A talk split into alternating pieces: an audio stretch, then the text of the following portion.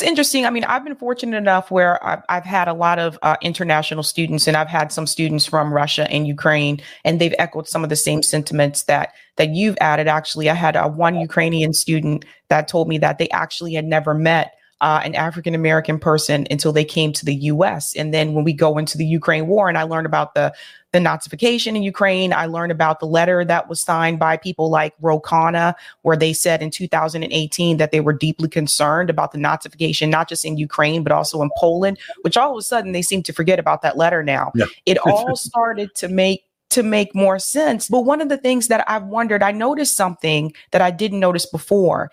Ukraine is right next to Moldova. So then I started to think about something else when I hear people talking about uh, Ukraine corruption, particularly Zelensky uh, as well, using U.S. U.S. aid, using some of these dollars for things that are not a part of this conflict. And I honestly have to ask I know that Moldova also has an issue with corruption. And, and funnily enough, I learned about that from 90 Day Fiance, where there was a cast member who was from Moldova and he was telling his fiance that when you come to my country, you have to understand there's a lot of corruption that happens in Moldova. And I was once a part of that at some point in time. So there may be things that you hear, etc.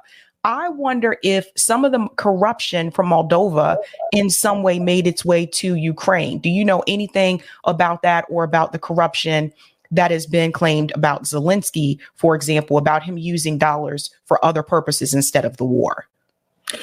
Yeah, I mean, look, Moldova is a, a corrupt nation. Uh, Romania is a corrupt nation. That region uh, had a lot of corruption, but Ukraine is corrupt on its own right. It's not as though Moldova was a diseased entity that infected Ukraine. It might be the other way around.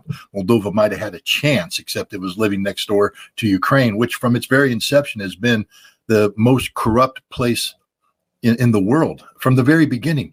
You know, a, a lot of people talk about, you know, they, they there was a uh, an agreement. I think it was I, I, it's either the Budapest or the Bucharest Agreement. Um, I, it, it, might be Budapest Agreement, but in 1994, where Ukraine agreed uh, to give up its nuclear arms, um, you know, this is the legend. They gave up their nuclear arms with the guarantee of security.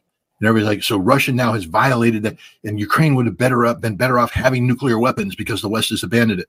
And I always point out to people that a Ukraine never had nuclear weapons, never. There were Soviet weapons, and when the Soviet Union collapsed, the Russian Federation said there are weapons, nuclear weapons, and Ukraine never had the ability to fire them. All the codes, the launch codes, uh, the, the, the the locking mechanisms were all controlled by the Russians, and the Russians made it clear to the Ukrainians: you make a move on the nukes, we kill you all.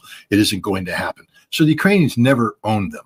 Uh, what they agreed to is that they would dispose of them, uh, either return them to Russia or have international inspectors come in and remove them. And this was part of Ukraine's acknowledgement that in order to be part of the international community, they had to agree to join the non- nuclear nonproliferation treaty, which means they forswore being a nuclear power.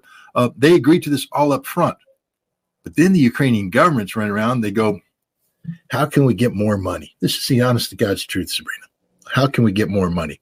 We're going to blackmail the world. We're going to say we ain't giving up these nukes until you pay us, pay us money. And so they sat there and became a giant grift. And they sat there and, and, and you know, took more money from the West, more money from the West, more. And finally, Russia came in and said, "We're tired of this game. Here, here's all the money you asked for. Let's get rid of the nukes. We're done." But it was a grift. Ukraine is a giant grift. There's not been an honest day of governance in Ukraine. The oligarchs in Ukraine are some of the most corrupt and some of the most violent. When I was a UN weapons inspector, I went to Kiev in 1997. Uh, we we're going there to try and talk to the Ukrainian government to stopping the work of this Ukrainian arms dealer who was basically taking apart the weapons factories that Ukraine had and selling the production equipment to Iraq, to Libya, to other nations. And we wanted to get them to intervene to stop. Oh man, just the, the it's not government like you think it is. It's government of what can you do for me? And I was an American, but I was a UN employee the whole time I was there. Whether it's from Kuchma, the president, on down to the intelligence service, every meeting was, "Hey, now we'll do this, but can you put in a good word for us to join NATO? Can you help us get into NATO?" And I'm like, "I'm a UN official. I can't help you get into NATO. I don't represent the United States of America." Yeah, but you're an American, right? You can do this, right? And I'm like, no, I really can't. But you're saying yes, right? No, I'm really saying no, I can't. I had to get out of there. I had to get out of there because it was so corrupt. I was told by someone that I'm really angering people because I'm not playing the game and that my life could be at risk. Uh, that's how corrupt this place is. It's a disgusting cesspool of corruption and criminality that that occupies the highest levels of, of government and has occupied from day one. The oligarchs run the country. You know, Zelensky was an actor. He was in this show called Servant of the People. Um, and, and, and it's a fascinating show because um, he played a common man who became president. He was a teacher and he became president. And then because of this show, the Ukrainian people thought he could be president because he played one on TV. So they elected him to be president. But the when Servant of the People starts, it's basically showing this room with I think four or five you know faceless men who are running the country, and they're talking about the deals they're cutting, what they're going to do. That's how Ukraine's run. If you think it's about the parliament, the will of the people, nope, it's about the oligarchs getting together and divvying up power. And it's always been that way. Zelensky was brought in by an oligarch to do exactly what he's doing right now. He is not the representative of the people. He's not a servant of the people. He is the servant of the oligarchs, which means he's a servant of the powers that are using the oligarchs to pursue policies inside Ukraine. It's always been corrupt. It will never be a democracy as long as this system exists. The one good thing about this war is it will probably break that system.